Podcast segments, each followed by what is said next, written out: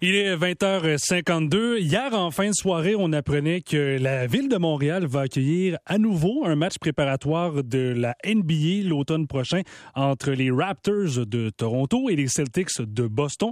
Pour en parler, on a avec nous Maxime Pépaquette, qui est chroniqueur basketball au réseau Cogeco. Bon mardi, Maxime. Salut Kevin, comment ça va? Ça va super bien. Écoute, j'imagine que tu, tu es pas le seul à avoir souri euh, lorsque tu as appris la, nouvelle euh, hier en fin de soirée de savoir que ça allait avoir un retour du basket ici. Exactement. Pour la cinquième fois, les Raptors viennent nous rendre visite au Centre Bell. Puis c'est euh, non moins que les, finalistes de la NBA, de, la finale de la NBA, les ben Celtics, qui seront leurs opposants. Donc, euh, ouais, bonne nouvelle, très, très bonne nouvelle que nous a annoncé euh, Peter Yanopoulos de RDS hier soir. Puis ça, faisait quand même longtemps, je regardais, c'est ça, de mémoire, c'était 2018, ça fait quatre ans que les Raptors ne sont pas venus en visite à Montréal. on, s'ennuie un peu du, du basketball à Montréal. Exactement. La dernière fois, Kawhi Leonard, était, faisait partie de l'équipe des Raptors. Donc, ça fait quand même un petit bout. Puis oui, la, pandémie a un peu mis un frein à tout ça. Euh, donc, ça va faire du bien de retrouver euh, Chris Boucher, euh, Cam Birch et toute leur bande. Ça va être, ça augure bien. Ça, risque d'être un match pré-saison, comme c'est en octobre. Mais justement, comme c'est à Montréal, on risque de voir les deux Montréalais, Chris Boucher et Cam Birch, sur le terrain à ce moment-là. Puis j'allais dire, je te pose la question comme ça parce qu'on va ouvrir les lignes là, dans, vers 22 heures avec, les auditeurs, à savoir, euh, c'est quoi l'engouement, votre engouement à vous pour le, le basketball euh, au Québec? Et je te pose la question comme ça. Est-ce que tu penses qu'un jour, on pourrait peut-être voir des, des matchs du, du, calendrier régulier à Montréal, de voir une formation peut-être de la NBA débarquer à Montréal? C'est un projet qui est dans l'air. Euh, Michael Fortier, qui est un, homme d'affaires de la région de Montréal, lui euh, voit l'arrivée d'une franchise de la NBA avant une franchise de, des ligues majeures de baseball. Euh, je ne sais pas si je, je, vais à ce point-là. Je ne possède pas les données financières pour aller plus loin. Ce que je sais, c'est que je, suis allé visiter l'Alliance de Montréal, qui est une toute nouvelle équipe depuis cette année. Je suis allé à huit des neuf parties à domicile cette année et c'était parti très fort, je te dirais. On avait euh, on était à, à salle comble le premier match, donc 3500 personnes. Depuis, ça a descendu un peu. Faut dire que Montréal, on est une ville de gagnants. On aime les équipes qui gagnent.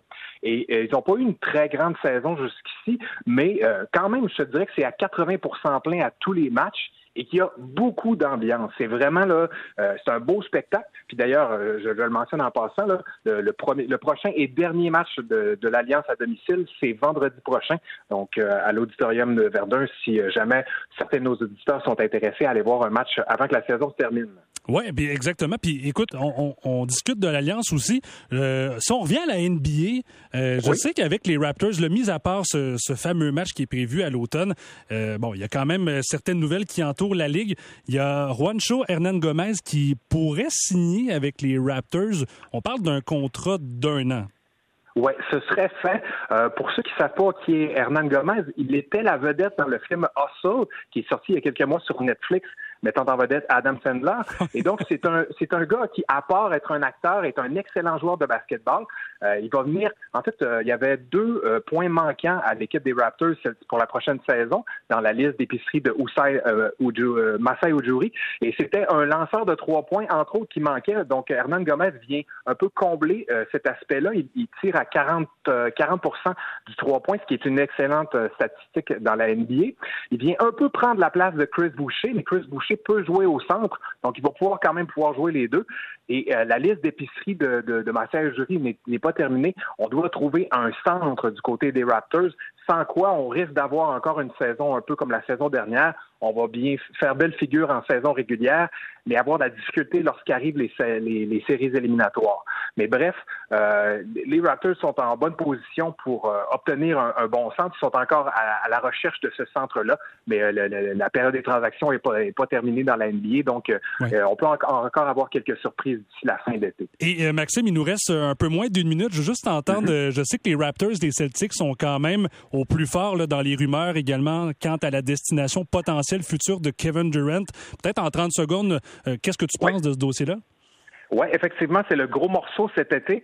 Euh, je te dirais que les rumeurs sont plus persistantes du côté des Celtics. On ne veut pas débâtir ce qu'on a créé euh, du côté des Raptors, mais euh, même là, du côté des Celtics, on demandait Jalen Brown. Là, on est de, on, est à étudier ça du côté des Celtics. Qu'est-ce qu'on est prêt à laisser partir Mais ouais, ah oui.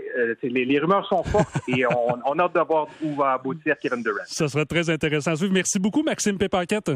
Ça fait plaisir, Kevin. Bonne fin d'émission. Bonne soirée. Au retour, on parle à Michel Lacroix après les nouvelles.